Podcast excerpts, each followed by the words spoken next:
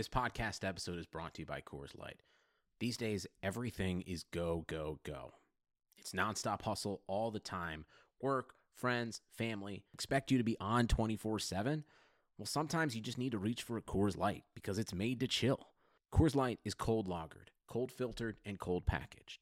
It's as crisp and refreshing as the Colorado Rockies. It is literally made to chill.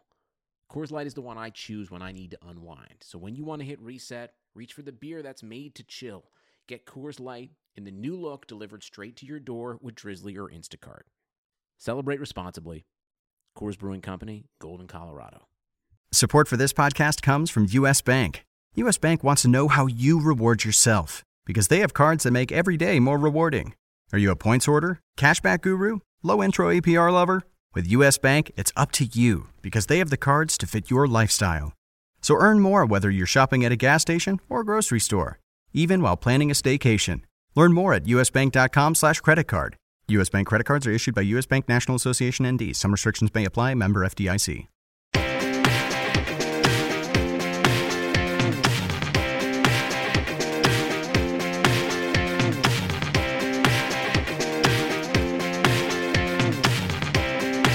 Hi there, hockey fans, and welcome back to RotoWire's signature NHL Hockey Pod podcast with Statsman and AJ. Friends, I'm Paul Bruno, and you can follow me at Statsman22, and my co-host, as always, is AJ Scholz, and you can follow him at AJ Scholz24. On today's pod, AJ and I will provide previews for all teams in the Metropolitan Division and add our predicted order of the final standings for our third of four preseason pods. Now, let me introduce AJ for uh, some news that we saw in the past week. AJ, we're seeing more RFA signings. Yeah, absolutely. Uh, you know, we got uh, slowly chipping away at those, but uh, you know there are still a few out there. Um, but the big one, obviously, was Brayden Point in that uh, that bridge deal there. Uh, a three-year contract, cap hit pretty manageable at seven point uh, six point seven five million. Um, but what has been you know most talked about is that last year that contract comes with a nine million dollar base salary that year, um, which essentially means uh, you know, it kind of gives him essentially a player option um, for that fourth year. They're not going to let him hit, um, you know, the open market, so they'll give him a qualifying offer, which will have to be essentially a one-year, nine million dollar deal. Um, so he can either decide to sign that. He'll have arbitration rights. He, you know, he can try and get more money if he thinks a neutral arbitrator, or obviously he could sign uh, a long-term deal for for even bigger bucks. But uh, yeah, to have that in his back pocket as a basically nine million dollar fourth year option, uh, player option, really is is kind of intriguing. And you know what, AJ, I compare this to what the Leafs did with Mitch Marner, and uh, the fact of that of course he, you do, Paul. Of well, course, they're they're comfortable in terms of the scoring points that they produced last year and the profile they have with their respective teams is my my thought, AJ. And and you know Marner and his camp they eventually settled on a six year deal, and and it's kind of a level deal in terms of the cap hit over the term of the of the deal, but. In in Brayden Point's case, the last year is, is way higher than the salary that he's going to get in the first two years. The cap hits level for all three.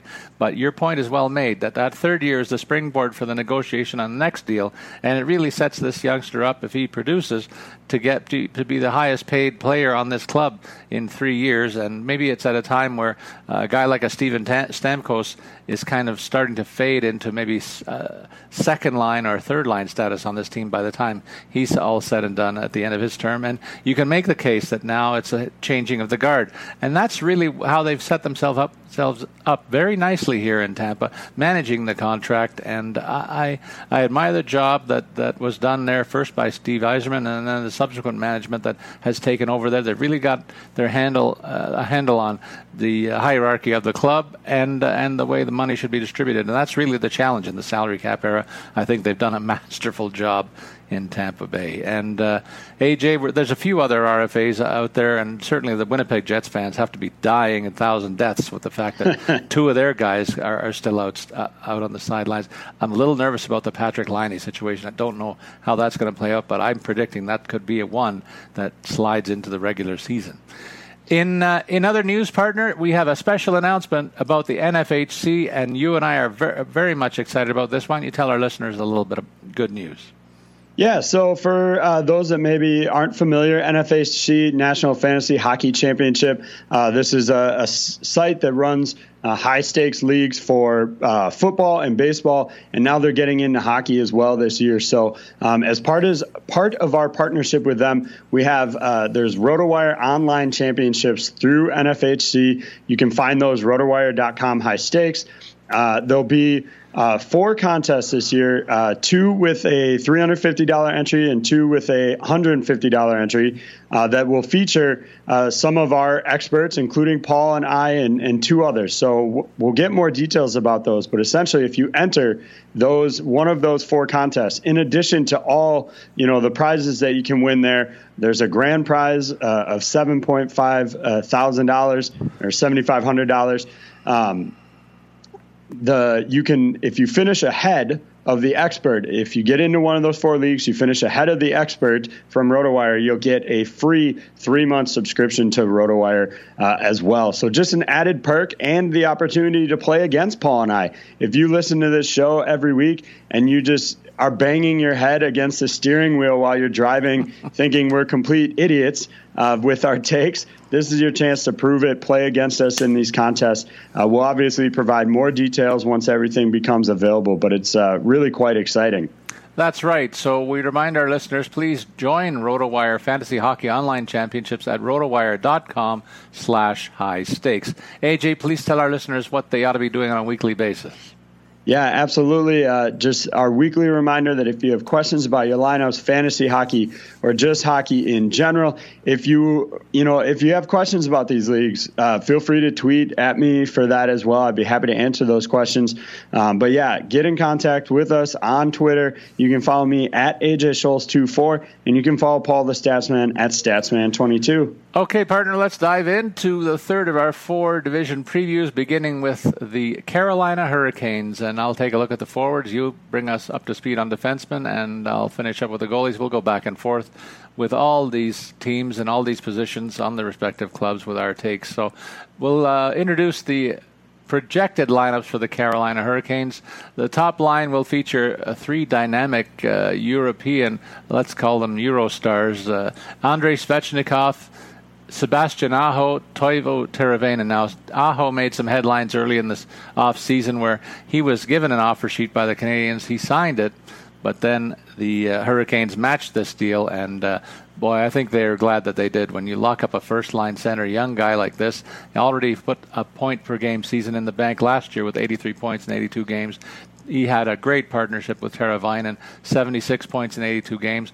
The wild card here is Andrei Svechnikov. I think he's going to blow his last year last year's point totals right out of the water. He only had 37, but partnered with the other two guys on this line and with his skill set, I think the youngster is ready for a breakout season. So I would really like to highlight him among the forwards here. Their second line is no slouch either, and that's where I get start to get excited about this team. AJ Ryan Dzingel came over from Ottawa uh, to to Columbus, and he's eventually settled in Carolina now. He put together 56 point season last year, and he's going to be partnered with Jordan Staal, who's a really solid pick in a second line role here. Plagued by injury last year, though. 50, 50 games played, only 28 points. I think if he stays healthy, he should be right around 50 points uh, in this unit. And the third guy on this line is, is another guy that I really like, Nino Niederreiter, who's found uh, some comfort in Carolina, and uh, 53 point season is just scratching the surface for what this guy's capable of. So I think it's a pretty solid looking top six. It's uh, it's a bit of a drop off from that group, though. Uh, when you consider any fantasy value, the likes of Erik Haula, Lucas Wallmark, and Jordan Martinook won't excite anybody. Not, none of them is going to be projected to get over 30 points, in my opinion. And beyond that, it's just more pluggers like Warren Foegele, Brian Gibbons, and Jamie McGinn among the Ford ranks. Are you intrigued about any other prospects here, or am I misreading the bottom six? Uh, I think the top six is locked in, and there's a, quite a gap after that.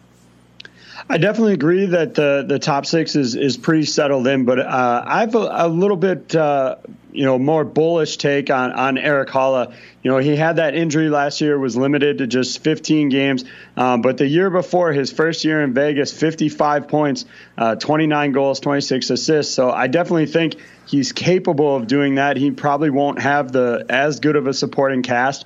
Um, so I would peg him around the 20 goal mark uh, and probably closer to, to 40, 45 points. Uh, not quite that 50, but I, I think he'll definitely uh, top that 40 point mark uh, and could get 20 goals as well. I expect he'll see some power play time and, and should be able to contribute there as well, uh, likely with their second unit there. But otherwise, yeah, I agree. Um, it's a little thin after that, um, kind of, you know, plug and place guys. Um, you know, Warren Foegele's an intriguing prospect, but he hasn't really uh, been able to put it all together yet. So we'll see uh, what they can bring. You know, another year of development for some of these younger guys. Maybe it's an opportunity uh, for them to grow. Uh, on the blue line, you're going to be leading the way with uh, Jaccob Slavin uh, and Dougie Hamilton. They'll combine. Uh, you know, last year they combined for 70 points between the two of them, played in all 82 games. Uh, so that's a really good pairing to start. Uh, then they'll add uh, Paul's favorite player, Jake Gardiner, who had 30 points in 62 games with the Leafs last year. Uh, I would expect uh, about the same. Even if he plays a full 82 games, I think 30 is probably about his max uh, in terms there. Justin Faulk uh, as the other option other guy on the blue line, another guy who played all 82 games, 30 plus points. I mean, this is a really durable uh, group here. Uh, you know, when you uh, talk about the three returners in this top four, if somebody could maybe uh, break into that top four and, and, play more. I think you're looking at TVR, Trevor Van Riemsdyk, or Brett Pesce. I think either one of them could factor in as well.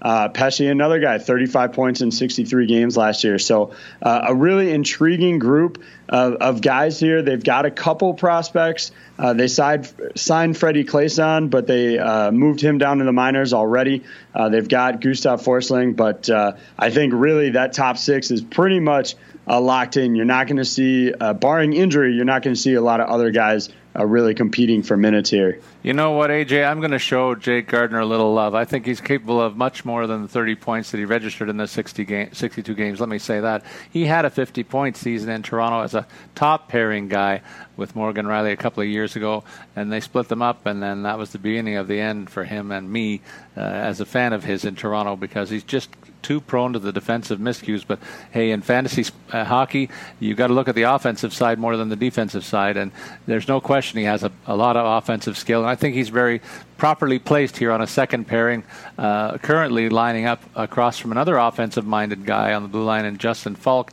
I don't think the six pack is going to finish the season here as we line it up. I think that one of these guys is going to be dealt. The candidate for me that, that most fits that bill is Justin Faulk. I think he's a guy that will find greener pastures before the season is out.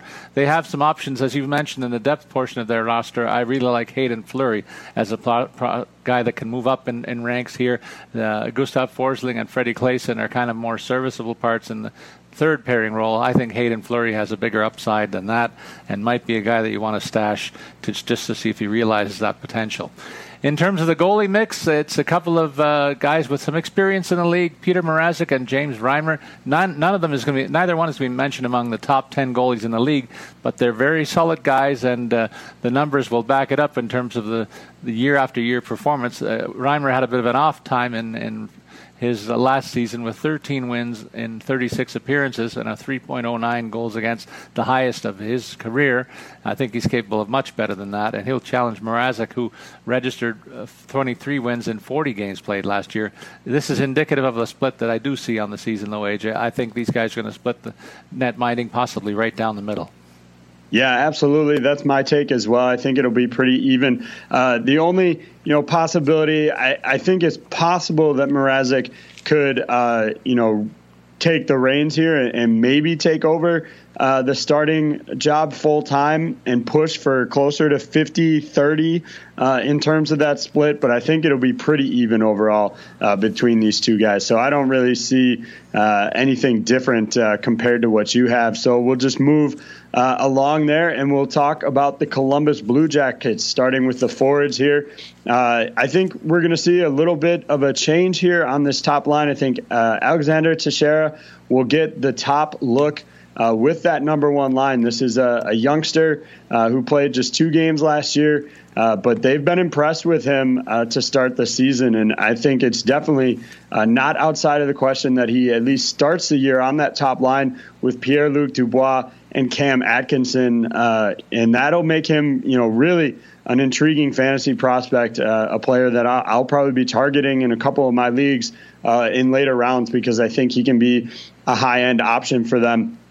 The second line, uh, you know, is a little uh, in flux as well. I think you could see either Nick Foligno or Gustav Nyquist filling out uh, that second left wing spot. Those guys will probably split, uh, you know, compete for minutes on that second line all year, assuming that Texier can hold on to the the top spot. So, um, but I peg it to probably be Nyquist uh, Wennberg and Bjorkstrand as that second group there. Uh, you've got Bjorkstrand, 36 points last year. Alex Wennberg, just 25. I would peg him uh, for a little closer to 40, especially if he's centering that second group there. Uh, for me, then the third line does uh, is where I peg Nick Foligno to fall. He had 35 points in 63 games. He'll go with Boone Jenner and Josh Anderson. I think this is a really intriguing third line uh, that'll you know create some matchup matchup havoc for a lot of other clubs. You've got Anderson, a 47 point guy last year, Boone Jenner, 38, and uh, Nick Foligno at 35. I think all of those guys can be right around those same marks again this year. Uh, and then the the fourth line gets a little bit interesting. You know, there's some uh, battle here for spots. You've got uh, a Jacob Lilja uh, Lilja coming over uh, from Europe. He signed an entry level deal. He's still in camp uh, and could be an option. Sonny Milano and then Marko Dano all could compete uh, for that fourth line spot as well, along with uh, you know Dubinsky, Nash, uh, and uh, Emil Bemstrom. So some intriguing prospects here. Anybody that stands out to you, Paul? Well, I like the opportunity that's being given to Texier for sure, and uh, Gustav Nyquist, a newcomer to this mix uh, out of Detroit. He had a 60-point season last year in 80 games played, and I think he's certainly capable of repeating that. Wennberg is the guy that holds the key to this offense. I think uh, in terms of that second line, Boone Jenner's play has t- dropped off, so they're really hoping that Wennberg can turn his uh, last year's performance around a little bit and and uh, grab that spot with both hands. And if he does, I think he's capable of a 50 point season alongside Nyquist and uh, Bjorkstrand. No slouch, could be in around the 40 point mark to lock up uh, the top six there. But uh, Josh Anderson is a guy who also could play top six minutes here. He uh, has fluctuated in that role in the past, so don't discount him when you're looking at the third and fourth line mix here.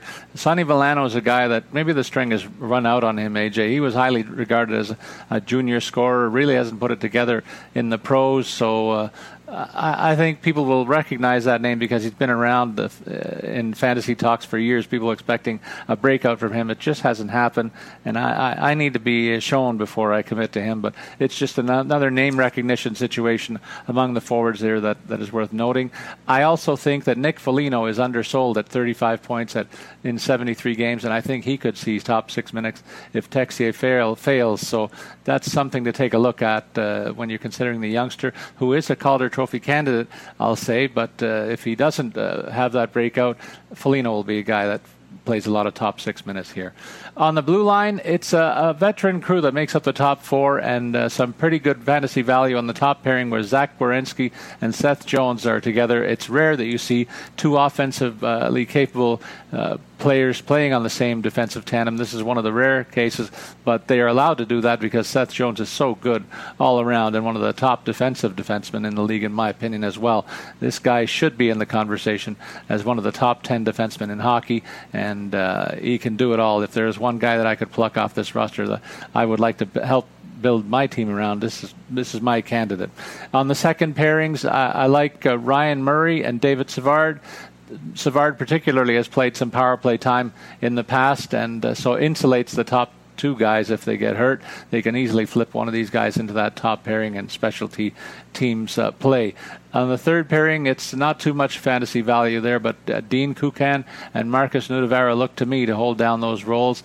Uh, another interesting possibility might be Vladislav Gavrikov. He comes over from the KHL where he recorded 20 ga- points in 60 games played. They also have uh, NHL vet Adam Clendening and uh, Scott Harrington in terms of depth options, but not too much fantasy value there. I think the real fantasy uh, skills will come from Werenski and Jones in this mix, but Savard could be a wild card contributor.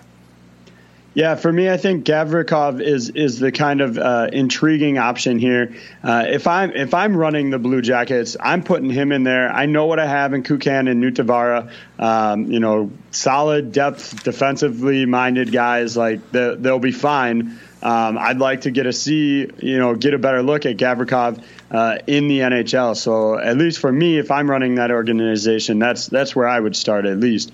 Um, but other than that, you know, uh, if he doesn't have a secure spot in the lineup, uh, obviously no fantasy value, not no fantasy value, but limited fantasy value uh, in that setting. So I agree with you that it's you know mostly Werenski uh, and Jones here in terms of, of that. Uh, on the on the back end, it's going to be uh, an interesting season for Columbus in the Nets after years of, of certainty with Sergei Bobrovsky. They're heading into the season with really a pair of untested guys. You've got Joonas Korpisalo and Elvis uh, Merzlikins as your two options here.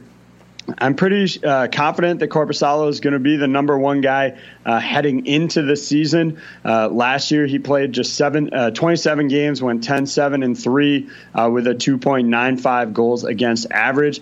Uh, if he's putting up numbers like that, I think we're going to see uh, Merzlikins take over sooner rather than later. Uh, he come coming over from from the Swiss league, went uh, 43 and 22 last year with a 2.44 goals against average. This could be uh, this one, uh, you know, not to leave our, our listeners high and dry here, but this one I think could go all three ways. I think you could see Korpisalo take the starting job and run with it uh, and play, you know, 50, 55 games. I think uh, Merzlikins could do the same or these guys could split it. This is really one uh, that is, I think, we're not going to have any real clarity on how this is going to shake out uh, until you know maybe a month into the season when you get a better idea of how these guys are performing, whether Korpisalo can really roll uh, with that starting job or not. That's at least my take on it. Paul, what do you say? I really hope for the fantasy players out there that they settle on one or the other of these players. This is not a situation where I'd handcuff these two in my any of my teams, AJ. But uh, certainly, I'm intrigued by Merzlikin's background. Uh, he emerged as a consideration here just because he had such an outstanding uh, time in the Swiss league, put up some good numbers, has some good size to him. These guys are almost twins when you look at the makeups. Both six three and both in the 180 pound range, uh, and both 25 years old. So there's a lot of similarity in terms of the makeup here, and uh, really they both have something to prove. So they'll be pushing each other, and that might be the best news. But uh, I think Columbus is in for a tough year uh, unless one of these guys really emerges and grabs the grabs the puck and runs with it. Uh, next up, we're going to talk about the New Jersey Devils. This is a team that really is an interesting one. That they've they've fashioned a rebuild over the last couple of years around two very high draft picks. The highest one last year, of course, went to to you. They used to get uh, Jack Hughes, who played in the U.S. program and scored a ton of points last year 160 points in 74 games at different levels there in his background. And uh, they're excited about the mix here because they got him and they got Nico Hischier, who was a top draft pick a couple of years ago uh, locking down the first two center roles. And uh, the comeback for Taylor Hall also has them excited. This guy's a couple of years removed from winning the Hart Trophy, so don't forget about that when you look about at his point totals from last year, only 37 in 33 games. But I think he could be a point a game guy over 80 games again, and maybe well above that if he works out well with either Hischier or Hughes. Jesper Bratt uh, is the wild card here on the first line. He only had 51 games played last year. If he plays a full season with Hughes and Hall with their potential, I think he should blow 33 points uh, out of the water. That was his point total last year, and I think he get uh, get around 50 to 55. Uh, another an interesting name in the mix here is Nikita Gusev. He comes over from the KHL, where he was the leading scorer for the last two years in uh, in that league, and he's a big talented left winger. Projects on the second line with Nico Hischier and uh, that could be a pretty dynamic unit. And again, the guy that's riding shotgun is the guy that I'm keeping an eye on. And Kyle Palmieri has been a power play specialist here over the last couple of years. 50 points in 74 games played last year, and I think he's got a chance to go a little bit higher than that with working with these two guys. So uh, there's some excitement about the offensive mix here, and when you can put the likes of of Travis Zajac and Wayne Simmonds on a third line, that gives you a lot of insulation in terms of the quality and in, in reserve. If should one of the top six, one or more of the top six go missing for injury, and uh, then they got other names like Pavel Zacha, Blake Coleman, who have been uh, top six players here before. So a lot more depth on the forward ranks than in New Jersey than we've talked about in the last couple of years, AJ. Yeah, look, I, I, said last year that I thought uh, the Devils, with a healthy Taylor Hall, would have been a playoff team. Uh, you know, with how their roster was constructed last season, and it's only gotten better, uh, as you said, with Jack Hughes, uh, Nikita Gusev. Uh, I think this is a very dangerous top six that is going to put up a ton of points, uh, which is unusual if you're somebody who's followed the Devils over their course, the course of their you know organization. They tend to be goalie first and then score just enough goals to get by. Um, but I think this is going to be a dangerous team, especially when you consider you've got a third line line center who was uh, twice a 60 point producer. Uh, granted, his numbers aren't that good anymore. I'm not expecting that from him. But this is a guy that knows how to score, has topped the 20 goal mark uh, in both of those seasons as well. So you've got a really solid depth option there. Um, I expect that line to, to definitely produce right around where they mostly were last year. I think Blake Coleman is probably the most likely to, you know, creep up a little bit. He might be able to uh, you know, hop over that 40 mark.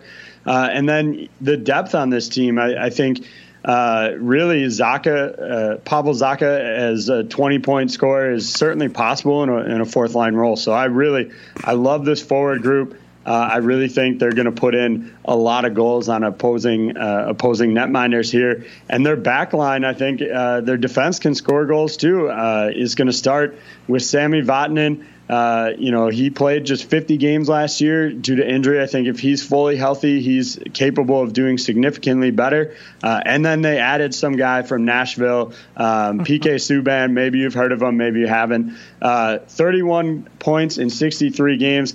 You know, sometimes when you pair up these top uh, top guys, it works out great. Look at San Jose; they've had success with the top two guys. I think PK Subban is better suited to be kind of the number one power play guy. I think his game will thrive much better in this uh, setting than it ever, you know, really did in Nashville. I think he could definitely. Uh, I would peg him to be back over 50, maybe even pushing for that 60 point mark this year uh, on that back line. And then you'll go from there with Andy Greene and Damon Severson. Uh, solid uh, guys. Severson put up 39 last season. Uh, I think that's maybe a little bit on the high side for him. I would expect him to creep back down closer to 30, uh, you know, low 30s, high 20s there. Uh, and then Will Butcher, you know, I love his game. I think he's struggled to really get where we thought he could. Saw a bit of a regression last year, a sophomore slump, if you will, but I think he can get back over that 40 mark like he did his rookie season. I'd like to see more goals out of him. Obviously, he had he had five his first year, four last year. I think he sh- he has the skills to be a 10, maybe even 15 goal scorer. Whether he'll have the opportunity uh, and whether he can put it all together on the ice remains to be seen. Uh, and then there's you know some intriguing guys to round out the rest of that group. I think Connor Carrick's got the inside mark. Um, but Julian uh, Melchiori could be an option as well. Marco uh, Mirco Mueller uh, there uh, as well. Paul, what do you think of this blue line grouping? Well, I think there's fantasy value in four of the players here. You mentioned Vatanen and Subban. Uh, certainly will be carrying the mail in terms of special team roles. I like Subban in the top power play unit there to really spike his numbers, as you suggest. Will Butcher, though, is the guy that I'm looking at in terms of the depth uh, on this unit uh, and the fantasy value, the upside that he has, I think he just is showing for the first signs of, of being a guy who's capable of, of, say, a 40 to 45 point season. And you'd love to grab him in later rounds to insulate your defensive depth, I'm sure. Uh, you look at the rest of the team here, and that's what's got me excited about this. The, saying that about a guy like Will Butcher, you look at the quality of offense he's going to be involved with, and the depth of scoring on this blue line. That's uh, that's the name that I would highlight in this group. Uh, at the back of it all, a uh, couple of goalies with diff- very differing stories. Cory Schneider, he only played in 26 games last year, registered six wins. Another injury-plagued season. The goals against average were 3.06. But they're excited about Mackenzie Blackwood, a young guy who started to show what he's capable of, picking up 10 wins in 23 starts and a 261 goals against average. For me, this team needs to see Mackenzie Blackwood take the next step, AJ. And I think he has a slight edge in terms of expected playing time. In my opinion, I could see this being like a 50 32 uh, split with the veteran Schneider uh, holding fort behind him and, and uh, kind of helping Blackwood learn the ropes. But the kid needs to ma- take that step in order for this team to take their own next step in this division. I actually see the split going the other way. If I'm if I'm being perfectly honest, it's it's You're a wrong. little er- it's uh, it's a little early for for Blackwood. You know, he's got just one season. I think another year, kind of.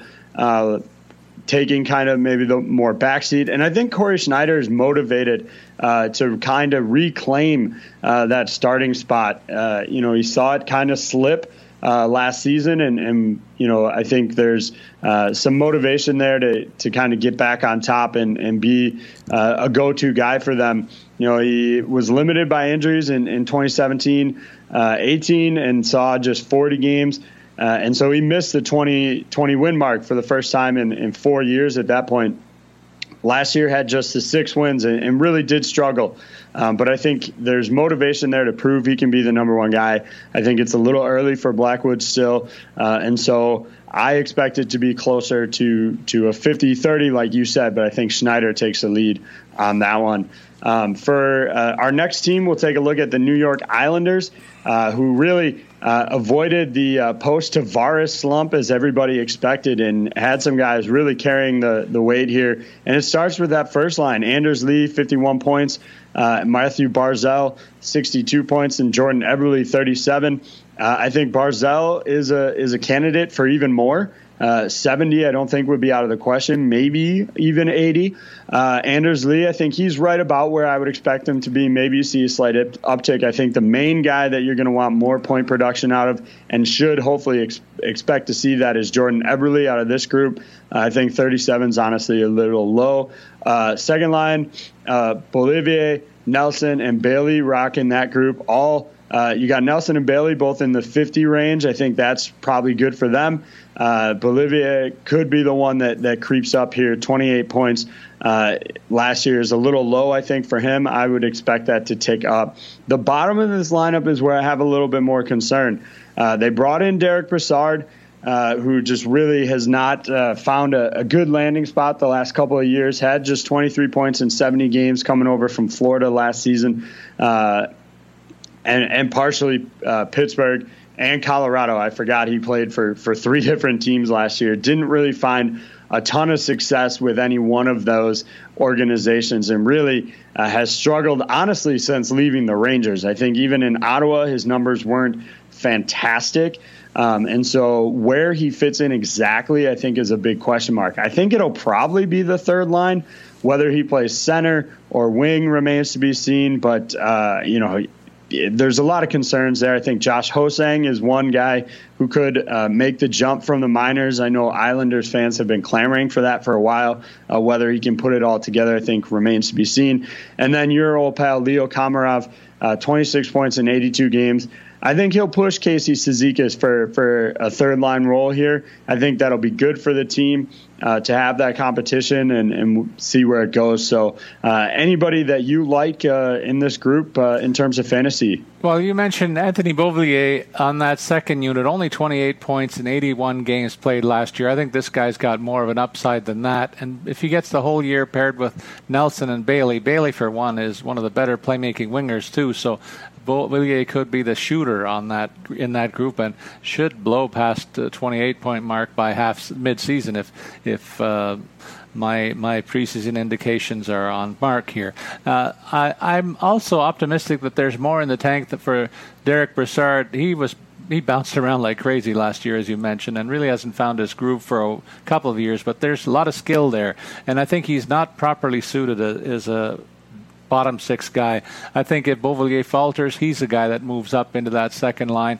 Uh, but that also could be threatened by Mike, Michael Dal Colle. I'll throw that name into the mix. He was a point a game guy in the AHL last year and was a top scorer in junior. And I think he's just on the verge of putting things all together. Big size, great speed, and uh, I think all the talent and a really good kid. Uh, Uh, so I'd like to see him succeed. I'd like to get, see him get a shot too, at least playing third line minutes, maybe maybe even challenging if there's injuries in the top six to get a look there. In terms of the blue line, uh, Nick Leddy and Johnny Boychuk were the signature players on this defense a couple of years ago.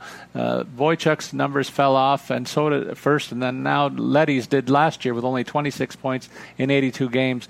He has more of an off- offensive upside than the 26 points indicates. Thomas Hickey and Ryan Pulock uh, are penciled in as the second line. Pulock matched up with Adam Pelech uh, last year, much of the season. They're switching things up a little bit. Pulock, for his part, 37 points in 82 games, a sneaky good uh, depth option in terms of your fantasy leagues. If you're looking for a late round guy who can have an offensive input into your uh, defensive roster, that's my guy in this grouping. And then in terms of the depth options, there's not much in terms of fantasy value, but the names are Adam Pelech. Scott Mayfield, they're around the 20 point mark a guy who comes up may graduate from the queue. Uh, where he got 52 points in 56 games is Noah Dobson. That's the guy that really uh, possesses the intrigue in the mix here on on the island. And if he gets a look and uh, on the special teams, could be a nice surprise uh, pick as well. Yeah, I definitely agree there, Paul. I think uh, Devon Toews uh, could be a, another player that that maybe makes a jump this year, but uh, you know whether uh, he starts the season. You know, he could easily start the season in the minors. I, I think he'll be a, a full time guy for them this year, but I don't know that he'll be in the lineup every night. Um, but it's somebody that if he could make that next step and kind of secure regular minutes, uh, had 18 points in 48 games last year. Like I said, if he plays, uh, you know, closer to 65, 70, uh, could creep up into the 30 point range and, and be kind of a, a late a late season addition is is kind of how I would peg him. Uh, in the Nets, you're looking at newcomer uh, Semyon Varlamov uh, as he transitions out of uh, Colorado this year and joins the Islanders. And I expect him to be uh, a pretty even split here with Thomas Greiss. You know, the Islanders had a ton of success last season splitting the net minding duties. I think that's something that they'll continue to do this year. Um, I have, uh, you know, reservations about whether or not Varlamov can succeed in that. If you look uh, at his numbers, some of his worst years in terms of goals against average have come when he's played in less than 50 games. Uh, you know, 2016 17, 24 games, 3.38 goals against average. Uh, 2012 13 played in just 35 games, 3.02. Uh, and then, uh, you know, 2018 uh, played in 49 and a 2.87. So, really, some of those worst years are when he's played less than 50 uh, you know 50 games. So I have some reservations about whether or not he can make this work uh, and and put it all together in terms of a split situation. Uh, but I think that's what they're going to be looking at in terms of the coaching staff. It's it's what they had success with last year. I don't think they're ready to uh, just throw Thomas Greiss into a full on backup role. So uh, we'll we'll see how it shakes out. But uh, there's definitely things to be worried about here. Well, they brought in Varlamov on a big ticket, uh, five million dollars over the next four years. Greiss playing out the string on on an expiring contract at three point three million. That to me says Varlamov will get a slightly larger portion of this role. I'm going to see it see it as a 50-30 split in terms of the net minding. And uh, to your point, though, this is a, a tandem is not one of the more exciting uh, goalie tandems in the league, but it could be an interesting handcuff situation where you might, if you get Varlamov in mid rounds, maybe take a flyer on Greiss uh, later to lock up the Islanders' goaltending. They are a defense first team too, so you'll benefit from that in terms of the goals against average that Greiss put up last year as an indicator is 2.28. That's outstanding in terms of the 43 appearances that he made. But Varlamov is a guy that I think they're pinning their hopes on for a bit of an upgrade at the net minding position here. It's not that bad, but it's one of the few in the league that uh, is held down by two guys over 30 years of age. And next up is New York Rangers. The forward ranks have been changed dramatically and uh, excited uh, by the prospect of seeing it. uh, Ant- Artemi Panarin join this club. Kaapo Kakko, the second uh, overall pick. Uh, for my money, this guy is going to be the rookie of the year, AJ. I love what I've seen, all the highlight reels uh, that he's been all about. A big, dynamic guy, and I think he could find his way onto the top power play unit to really juice his point totals. I think he's going to have a big offensive year, and they're one of the feature players in the Rangers' offense. They'll surround these guys in the top six with the likes of Mika Zibanejad, one of the more underrated playmaking centers. When you consider consider that he got 74 points in 82 games, that to me was a uh, were no, those were numbers that jumped off the page when I looked at this team, thinking I didn't think this guy was that kind of player in terms of the, the, the total points that he put up. Pavel Buchnevich rounds out the projected top line, another guy that's got size and skill and should do better than 38 points that he produced in 64 games played. On the second line, I think, is where you're going to see Kaapo Kakko. Filip Chytil is a guy who they have a lot of high hopes for, a youngster they brought in last year, played 75 games, only 23 points, but I think he's also uh, got the ability to put up way more offense than that, and he's going to get every opportunity here. And they're going to be insulated by one of the biggest, most physical wingers who has an offensive upside in this conference, for that matter, and that's Chris Kreider. That guy's a runaway locomotive, AJ, and he'll be out there patrolling the left wing with these kids. Uh, 52 points last year is probably a, a high water mark. Uh, if he can approach those numbers again, the Rangers will be thrilled depth options on the third line. Ryan Strome is a serviceable veteran that uh, is a kind of a plug-in piece. If anybody else gets hurt in the top six, he's going to be a guy that moves in there. I, I'm, I'm certain. And then another young player from uh, coming over from the KHL is a, a, bit of a wild card here too. And uh, I'm curious to see what the Rangers have in Vitali Kravtsov. But uh, 21 points in 50 games played last year shows me that he has some a bit of an offensive upside. They're touting him as much better than that, and uh, I don't know if he's going to get the opportunity with all the skills of the players ahead of him, but another guy that could be inserted if there are injuries. They have some depth options. Brendan Lemieux is another intriguing one for me. 17 points in 63 games for the uh, son of a formula, former uh, troublemaker in the NHL who had an offensive upside in Claude Lemieux. Uh, I think Brendan Lemieux, if he kind of mimics what his father did, could carve himself a, a nice niche here. They need some sandpaper on this team, and he might be the guy that provides it. Yeah, I mean it's it's just going to be so hard for, for him to break into to this forward grouping. Um, you know, I think his his most likely spot would be if if Kravtsov uh, doesn't really work out or, or struggles to transition to, to the game. But um, you're not you're not putting Namestnikov on on the bench or, or in the press box. Rather, uh, he's just you know he's frustrating. He's shown some real flashes and, and has struggled at at times as well. Um, but I think he's just too good of a player uh, to leave him on the bench. Not to mention, uh, you know, having a guy make four million dollars to watch from the press box will also sting a little bit as well. So uh, I just I struggle to see where Lemieux can can break in here.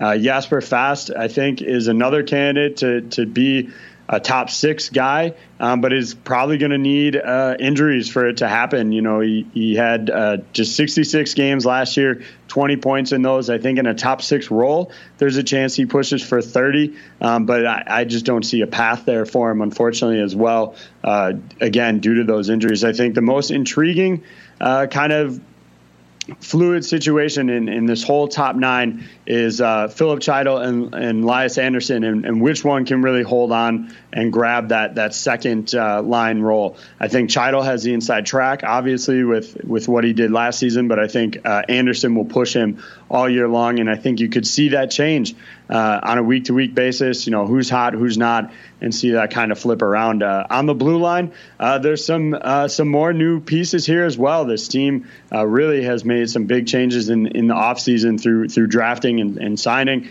Uh, you'll get Brady Skjei uh, uh, on that top group, with uh, Jakob Trouba, who they signed uh, from Winnipeg with that huge uh, deal, that seven-year, $56 million contract. And they're going to be expecting him to be that 50-point producer that he was his last season in Winnipeg. You know, a word of caution there. In his previous campaigns, he had never topped 40.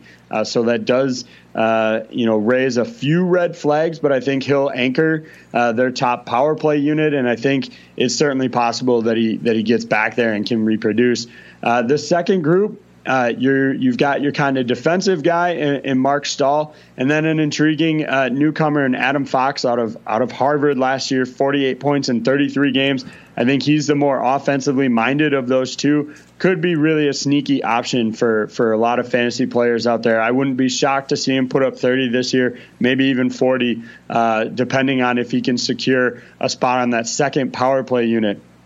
Your your kind of depth uh, is kind of questionable here in terms of offense. You're not going to see a ton, uh, in my opinion. Anthony DeAngelo did put up 30 points in 61 games last year, um, but I don't think he'll see a lot of the same minutes and responsibilities that he did last year with some of these new additions.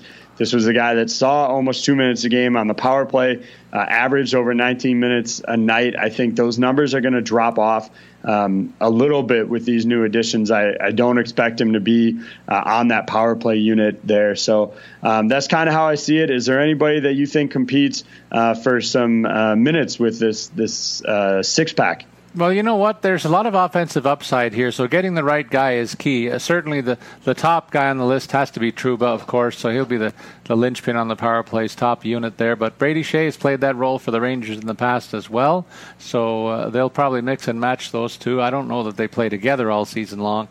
I'd like to see them split the offensive capabilities that they bring. Anthony DeAngelo is the wild card here too. He really emerged as a, a point-producing defenseman. I didn't see this in him, but uh, his numbers project to a 40-point campaign if you uh, if he gets a full season of good health. He had 61 games played, 30 points last year. So uh, just repeating that would be a boon for the Rangers and indicative of the depth they have here. You also highlighted Adam Fox. I think he is the absolute wild card in this mix. I wonder if I think he's best suited to be insulated by a partnership with Marc Staal, who's a very good defensive defenseman, so that gives the youngster some latitude to move and uh, to feel comfortable in doing so with the puck. So uh, a, a, good mix for the Rangers. There's an improvement going on here at the forward ranks and the defense, and the netminders stand to be the big winners here.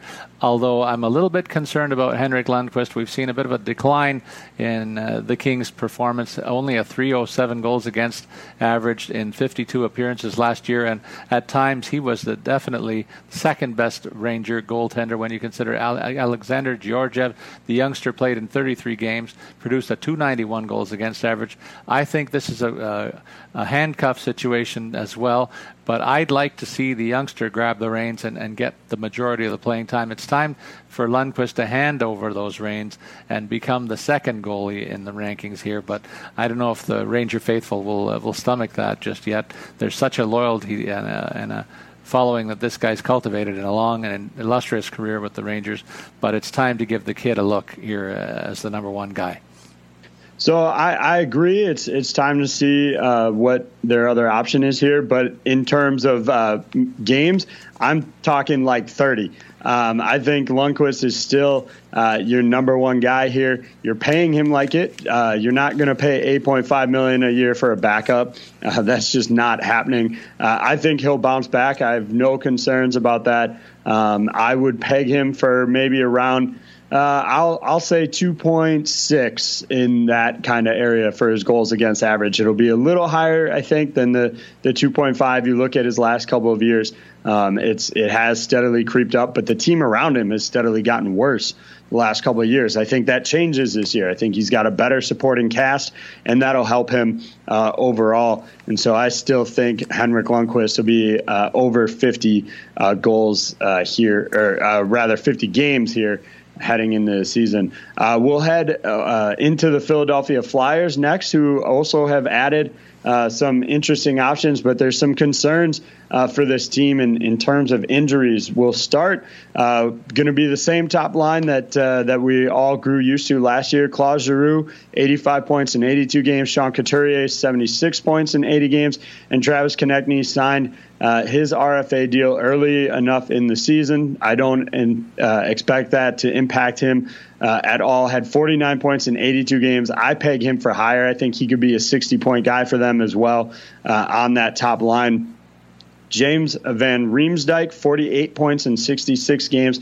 That feels a little bit high to me. Uh, I don't uh, foresee him uh, being up around that mark uh, heading into this season. I'm expecting, you know, you look at his last couple of years.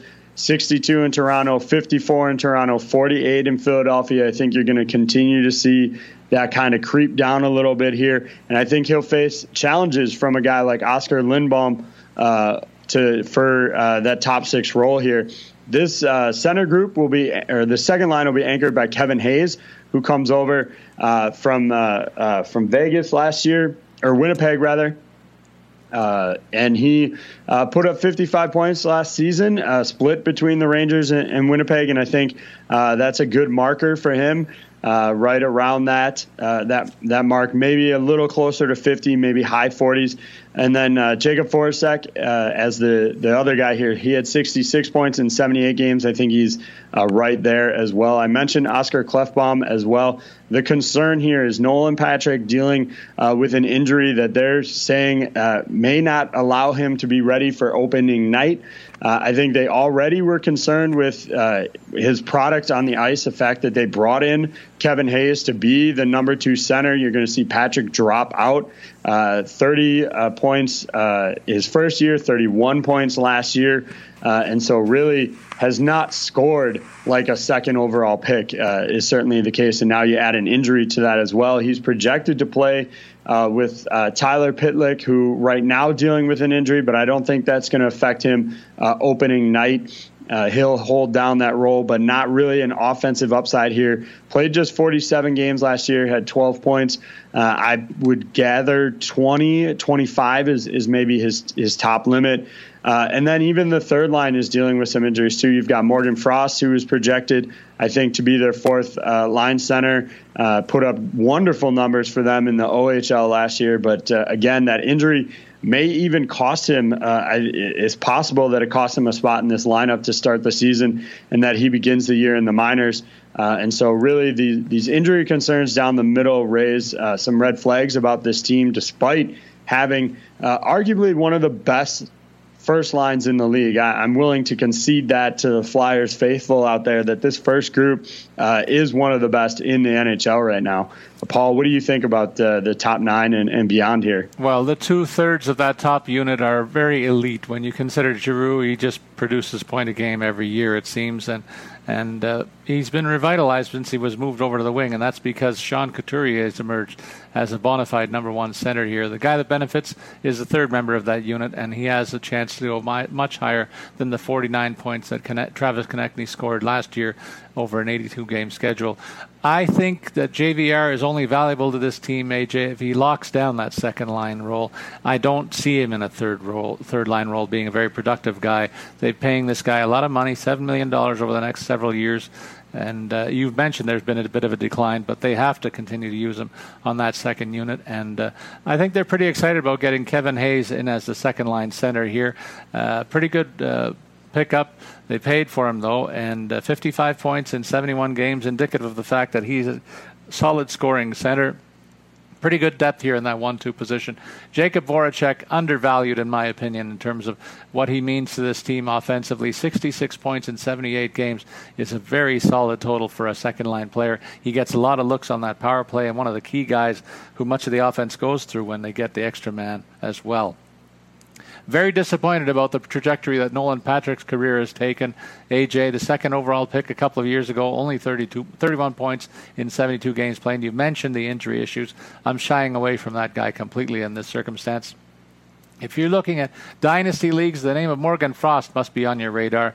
He uh, rocked a rocked a really good season in the OHL last year, 109 points in 58 games played, but injury problems have delayed his uh, his uh, chances in the early going of this uh, camp period, and so he probably will not make the grade in terms of uh, breaking with this roster. I don't think uh, until he gets healthy and a few more reps under his belt, maybe even at the AHL level. But he's a guy that uh, I think is in for a pretty good future here, and uh, and I think he'll be a top six player in the next couple of years on the Philadelphia Flyers. I'll say that. We'll switch over to the Flyer defense now, and they got some pretty good name recognition, some point producers on that back end. I like three of them. Two of them are youngsters. Uh, well, Shane Gostisbehere's been around for a couple of years, but I think he's a guy that carries the mail on the uh, top offensive situations in the power play here. 37 points in 78 games, a bit of a downturn from what we've seen from him in the past. I think that the, there's too much talent above him on the forward ranks uh, that that should make him a candidate for a 50 point season again. I think that's the upside that he possesses. Ivan Provorov, 26 points in 82 games played, probably the next best offensive capabilities on the back end. Um, Matt Niskanen is a guy that you know more about than most. AJ, you followed this guy's career when he was with the Penguins. 25 points in 80 games played last year indicates a bit of a downturn for him over what he's done in prior years.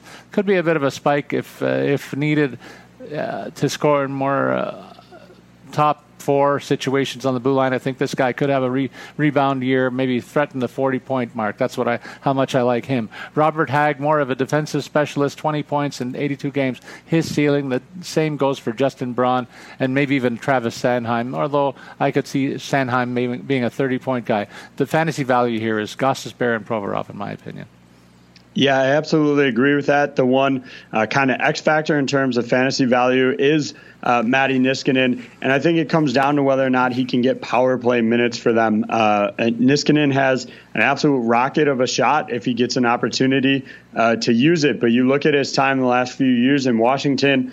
Uh, last two years, he's been close to like 30 seconds per game on the power play uh, with their their second unit there. Um, but the first couple of years there, and, and when he was uh, in Pittsburgh, definitely was a, a contributor there and, and really uh, has an absolute cannon of a shot that can be helpful there. So if he can get power play ice time, I agree. Uh, possible uh, uptick closer to, to 40, but without that, I really don't see it happening.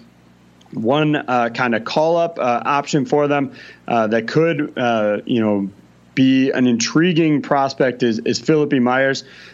you know, played in you know 21 games in the NHL last year, had just the two points there, but had 33 points in 53 games with AHL uh, Lehigh Valley. And so, if he can kind of continue his development, maybe spend uh, some more time in the minors, really getting that offensive upside, I think he's an intriguing uh, blue line prospect down the road there. Uh, in terms of the net minding, uh, I think it's Carter Hart's job to to really uh, lose here. I think they'll give him every opportunity to be a 55 game player for them. Uh, he saw action in 31 games last year, went 16, 13, and 1 uh, with a .917 save percentage there. Uh, he's backed up by Brian Elliott just in case. Uh, things don't go quite as smoothly, you know, sophomore slump or, or kind of struggles with the full workload. Again, he played just 31 games uh, last season, so uh, maybe not used to uh, playing that full you know 60 50 game every every night uh, kind of set and so maybe brian elliott takes a little bit more of the starts but really i think this is carter hart's job uh, for the foreseeable future for uh, the flyers yeah, they have to be thrilled that they may have sol- finally solved the long running, longest running soap opera in the NHL in terms of the goalie mix in Philadelphia. Carter Hart looks to be the answer, and uh, he could easily slide into the top 10 goalies in the league, in my opinion, if he just continues the trajectory that he's been on. Brian Elliott, an injury plagued guy, so I think it bears mentioning that Alex Lyon is uh, in the wings. If uh, Elliott should falter, with injury issues, Lyon is the guy they'll look to. Who expects the Flyers to only play two goalies this year? I, am not one of them. So I expect Lyon Lyon to get that look over Elliott at some point this season because he, the veteran, just been floundering around the NHL the last few years. Now we get to AJ's favorite club, the Pittsburgh Penguins. I'm going to lead it off in the interest of brevity. I'll talk about the forward ranks, and uh, they're loaded up for bear up front, uh, as you might expect. Certainly, Crosby and Malkin continue to be one of the top two uh, top two or three tandems at center in the one-two position. Uh, uh, in the middle of the ice. And so it really behooves the listeners to, to know who's playing on their wings. Jake Guentzel parlayed a 76 point season uh, last year into a lock on the left wing on uh, Crosby's uh, port side. And the guy on the right side on this unit projects to be Dominik Kahun. I'm curious to know how, uh, what you think about that mix. AJ, we'll get to your thoughts in a sec. But Kahun produced 37 points bouncing around this roster. I think if he locks down that first line right wing, he blows past that again by the All Star break. On the second line, uh, Alex Galchenyuk comes over and in a deal from for Phil Kessel, and I think he has to be thrilled about the prospect of playing left wing for Evgeny Malkin. And this could be the breakout season for a guy who was a former top uh, draft pick by the Canadiens a few years ago, never really played up to that level, uh, despite some flashes of brilliance. I think you're going to see an offensive explosion out of Galchenyuk this year. And rounding out that uh, trio is Brandon Tanev on the right side in my projections. AJ could be a flip of the two uh, right wingers here, but they're both going to land in great spots if they stay in the top six. Insulating them is Patrick Hornqvist, who has had opportunity with the top two centers in the, in the past, and if he doesn't, it's going to be hard pressed to repeat the 37 points he picked up last year in 69 games played. Nick Bjugstad is ideally suited in the third line center role here if they keep him in the middle of the ice. I don't think he can get to 40 points just because the other two guys are going to be possession hogs uh, in terms of all the prime minutes on the power play and all that sort of thing. Jared McCann in, uh, completes the top uh, nine, I'll say, with 35 points. Could be his ceiling there as well. But uh, interesting insurance should anybody get hurt either one of those wingers can move up into the top six role.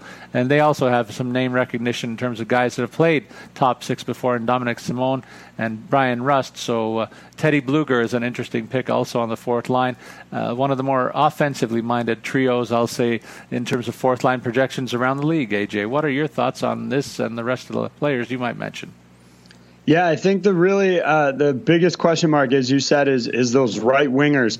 Um, you know, they they tried McCann and, and, had some success with McCann playing uh, with Guentzel and Crosby, but that uh, forced Guentzel to play on the right wing, uh, so McCann would be on the left.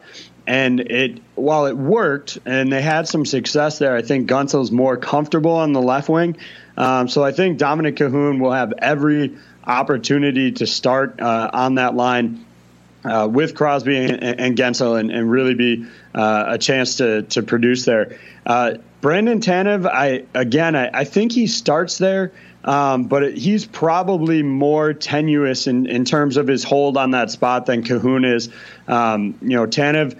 Uh, has the the upside with him is his defensively minded game. Um, that's something that would benefit Malkin and, and Galchenyuk, but I, I think you know they love uh, everything that Bryan Rust is willing to do. If Patric Hornqvist is is 100%, he could be a candidate there. The one spot, uh, you know, that I'll, I'll, disagree with you here is I don't see Tanev.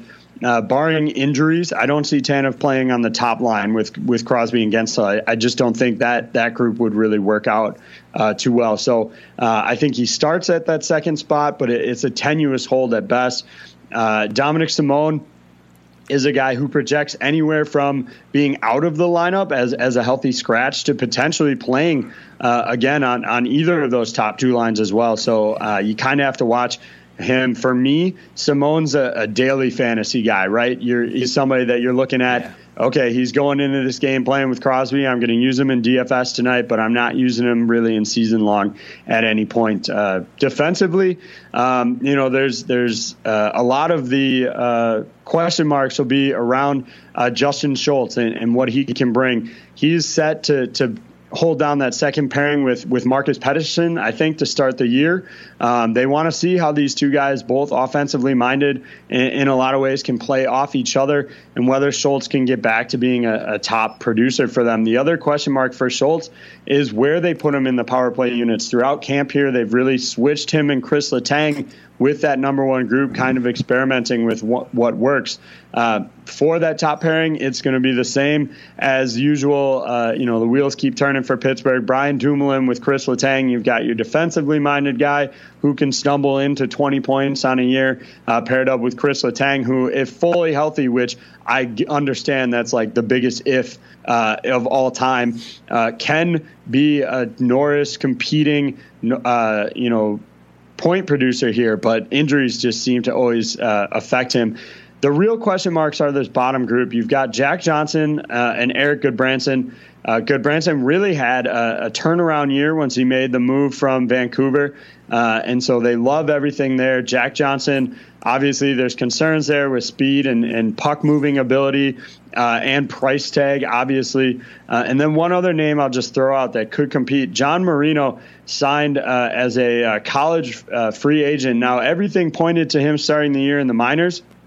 After after they, he signed in the offseason but he's made it to this latest round of cuts. They just cut a bunch of players yesterday, uh, either through waivers or, or, straight to the minors, depending on eligibility, and they've still got Marino hanging around. Um, you know, I don't think he starts the year here, but I think at the first sign of an injury, I wouldn't be surprised to see his name uh, shoot up uh, to the to the NHL here. So that's the blue line uh, as I see it, Paul. You know what? I've always been a fan of Chris Letang. I'd love to see him play 82 games, AJ, and find out what point total he would rack up. I think he would challenge the two fellas in San Jose if healthy. We just know that that's not very likely. So you're looking at a similar situation to last year. If he plays 65 games, he could still reach the 50 point mark. But what excites me here is the second pairing that you mentioned. Marcus Pettersson showed flashes of being uh, that next point producer on this roster, and you can't under undervalue what uh, Justin Schultz produced in 29 games played. He did pull up 15 points. You project that over a season, that's a 40 point campaign. So there are other options behind Letang in terms of offensive upside. And again, maybe um, it's a look at the DFS situation on a daily basis when you can feature the likes of Pettersson or Schultz in your lineup. It could be pretty good value and pretty cheap value in the DFS game. In terms of the net minding mix, well, they're hoping that Matt Murray continues to do what he did last year. He reached the 50 game played mark produced a 269 goals against average. I think they'd like to see him play a few more games than that, AJ. But uh, behind him, Casey DeSmith did, did hold the fort nicely. There wasn't much of a drop off. He played in 36 games and produced a 275 goals against average. And with the offense that this team produces, that's just fine if they can get that out of their top two. And then insulating them, should there be any injuries. Tristan Jarry had another fine year in the AHL, and he's had a couple of cups of coffee at the big leagues. So I think the goaltending's in pretty fine hands here. Yeah, I mean, obviously, as you pointed out, the the number of games for Matt Murray is the biggest concern, and, and has been throughout uh, his you know early career. Last season was uh, a career high, playing in 50 games. Uh, I think the other problem last year was a really bad start to the season uh, for Matt Murray. I mean, and it started from you know night night one, the opener uh, gave up seven. Uh, to Washington opening night, and so it really did not get any better um, from there. And so I, I think really, um, you know, how he can, you know, if he can start the season uh, on the right foot uh, and really kind of turn things around. Uh, at the start of the season, I think you'll have better numbers that'll bolster his confidence and maybe get him up closer to, to 55, maybe push for 60 uh, games played. But as you mentioned, with a solid backup in DeSmith right now, uh, they, they don't necessarily need him to be a 65 uh, game player. Uh, from there, we'll uh, head to the, the U.S. Capitol to talk about the Washington Capitals. Uh, their top line will be exactly what it was last year, uh, and I think you're going to see pretty much same production across the board. You've got Ovechkin, uh, 89 points last year in 81 games. Certainly, uh, always capable of being a, a 90, even a 100 point producer. 51 goals last year, and and really kind of a you know, first time getting back over that mark since 2015 16 uh, to be a 50 goal guy and certainly capable of doing that some more. Uh, Nicklas Backstrom will be the center, 74 points, 80 games. I think that's right on target. Tom Wilson, uh, hampered by uh, injuries and and, uh, and suspensions, uh, played in just 63 games last year. 40 points for him. Uh, I think even if he plays upwards of you know 82 games, I, I don't see his point total dr- dramatically climbing from those extra 20 games. Maybe it gets up to 50, um, but I think that's uh, about par for the course there. And then the the middle of the lineup you're going to have after serving a three game suspension. So for opening night, you're going to see something a little different. But after those three games, you'll see uh, Jakub Vrana with Evgeny Kuznetsov and TJ Oshie rounding out that second group. Uh, Vrana, 47 points. I think they're expecting more out of him, and he's going to get the opportunity to play top six minutes. And, and I think it's certainly possible to see an uptick from him. Kuznetsov, 72 points, feels right on par. Same with TJ Oshie, 54 from last year. I think he maybe creeps up around uh, uh, over 60 uh, points there if he can play a full season again. A couple injuries sidelined him last year. Third line is where I have uh, a little more, uh, some more questions. Uh, Carl Hagelin really did seem to fit in well with Capitals last season you know, it was a, another guy who uh, seemed to change zip codes every couple of weeks last year. Started with Pittsburgh, went to LA, uh, then finally landed with Washington, but had 11 points in 20 games for them. And so perhaps uh, some stability there could help uh, his overall point total on the year. Uh, and maybe he gets back to being a 30 uh, point producer for them. Lars Eller, likely your third center there. And then uh, Richard Panik comes over, uh, joins the club uh, um, from Arizona last year. Had a decent season, 33 points in 75 games. I don't really see him being a 40 point guy. He had the one year in Chicago that he hit that mark, but the last two, it's been uh, below that. So that's uh, pretty much my breakdown of, uh, of the top nine here. I don't see a lot of guys that could compete for additional minutes here uh, and challenge any of those guys for spots. Uh, Paul, what's your take? Well, I, I want to start off with a DFS note, and it's it really is a bit of an ad for uh, what the work that you do, AJ, in terms of setting the depth charts on a daily basis. You got to really know who Ovechkin is playing with. He's spent a lot of time with both Backstrom and Kuznetsov over the recent last few years, and you've got to really know who's playing with Ovi on that unit for, on a nightly basis. They switch back and forth, so uh, those two guys both top top playmakers in this league, and uh, really a key note there that you should be aware of all season long. Tom Wilson deserves a bit of a tip of the cap too for the way he's reinvented himself. Used to be a fourth line player, now he's locked in on that first line on the right wing, and nobody takes liberties with Ovi or Backstrom or Kuznetsov anymore. With one of the best uh, physical uh, forces in the league patrolling the right wing, and he's scoring enough to, to stay there. Jakub Vrana is a guy who's entering his third full season as a pro, and that's typically when a lot of guys really take off. I see a breakout possibility for this guy that uh, should see him blow past the 47 points that he got last year in 82 games played. TJ Oshie, you mentioned, he's another plug and play player, 54 points in 69 games just doesn't seem to be able to put together a full schedule, but there's no, nothing to sneeze at when you're looking at 50 plus points. Then uh, they got some pretty good insurance in terms of depth on the third line that could move up if necessary. Hagelin, you mentioned Lars Eller, one of the most properly suited third line centers, I think, in the entire league. He gives you that solid uh, defensive presence, also a bit of an offensive upside, some looks on the power play as well. Richard Panik, you might say the same thing for him. He produced 33 points in 75 games. That's a pretty good line to put together on the third unit. And uh, beyond that, it's uh, guys that, that uh, like Nic Dowd and Brent Le- Brendan Leipsic that are in the 20 to 25 point range. Not too much to get excited about, but you really don't need it when you got the top nine that they do here. In terms of the defensive uh, component here on the back end, John Carlson, one of the premier scoring defensemen, top 70 points last year in 80 games played. There were only a handful of guys that did that, and he's a candidate to do it again. Maybe behind San Jose's tandem, I think I'd rank him as the third leading offensive uh, force from the back end again this season. Michael Kempny is his partner at 25 points in 71 games. That's probably what you might expect for him, so don't overvalue him. But uh, Dmitry Orlov is a guy I think has much more to give than the 29 points that he showed last year in 82 games played. I'm expecting him to put it together one of these years, and it could be a 40 point season in the offing for him. Beyond that, it's a lot of defensive specialists. Nick Jensen, 20 points in 80 games. Radko Gudas, 20 and 77. You get the idea that there's uh, Christian Djoos might be uh, the only other guy here with a chance to to get up over a 30 point mark if he plays a regular shift in the top two pair, pairings, but uh, he'll be hard pressed to do so. What about you, yeah. AJ? Yeah, absolutely. It starts and stops with Erik Karlsson in terms of uh, offensive upside here. John Carlson. And John Carlson, yes. I mean, it does in San Jose for Erik as well, but uh, yes, John Carlson, thank you. Um, I I agree. I think there's really not any other good candidate to really get over the 30 mark uh, on the rest of this group. As you said, maybe Orlov, um, but that's about it. Uh, in terms of the Nets, uh, there are uh, some big questions for uh, the Capitals heading into the season, but it has nothing to do with the number one guy. That's Braden Holtby, and he will see the lion's share of the workload. They've uh, kept him under 60 the last two seasons. I think that's likely going to be about the same. I would say 55 to, to 59 is probably the range there. They saw success when they kept him under 60 uh, for the first time in a couple of years, and, and obviously that worked out well for them. The question mark here is who's going to be the number two. You've got Pheonix Copley uh, as the leading candidate, I think, um, but then uh, behind him, Ilya Samsonov is also competing for minutes and trying to earn a spot here, and uh, it'll be interesting to see who they keep.